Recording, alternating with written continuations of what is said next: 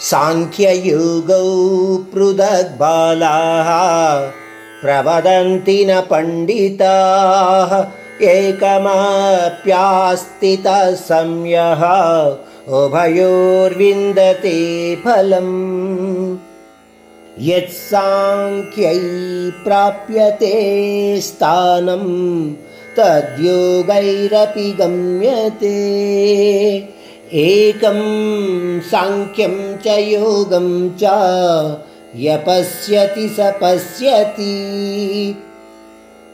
ఇంతకు ముందు చెప్పినట్లు సాంఖ్య అంటే జ్ఞానము లేదా జ్ఞానయోగము మరియు కర్మయోగాలు వేరు కాదు సుమా అని శ్రీకృష్ణుడు ఇక్కడ చెప్తున్నాడు.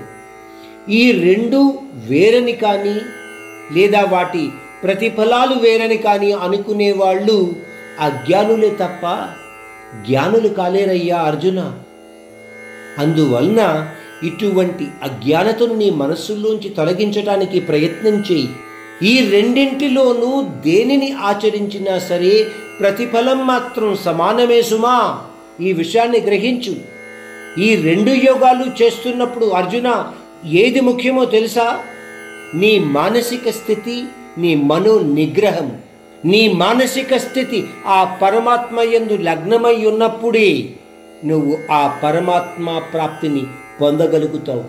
నీ మనస్సుని ఇటు అటు పోకుండా నిగ్రహించగలిగిన నాడే నీ యొక్క ధ్యానాన్ని నిలకడగా ఆ పరమాత్మని ఎందు ఉంచగలుగుతావు. అందువలన అర్జున ఈ రెండింటిలోనూ ఏది ముఖ్యము అని ఆలోచించి అజ్ఞాన రూపమైన లక్షణాన్ని మాత్రం నీలో రానివ్వకయ్యా. ఎవడైతే రెండు యోగ ఫలితాలను కూడా ఆ పరమాత్మ ప్రాప్తి మార్గంగానే గుర్తిస్తాడో వాడే నిజమైన జ్ఞాని అని మనం తెలుసుకోగలుగుతాము.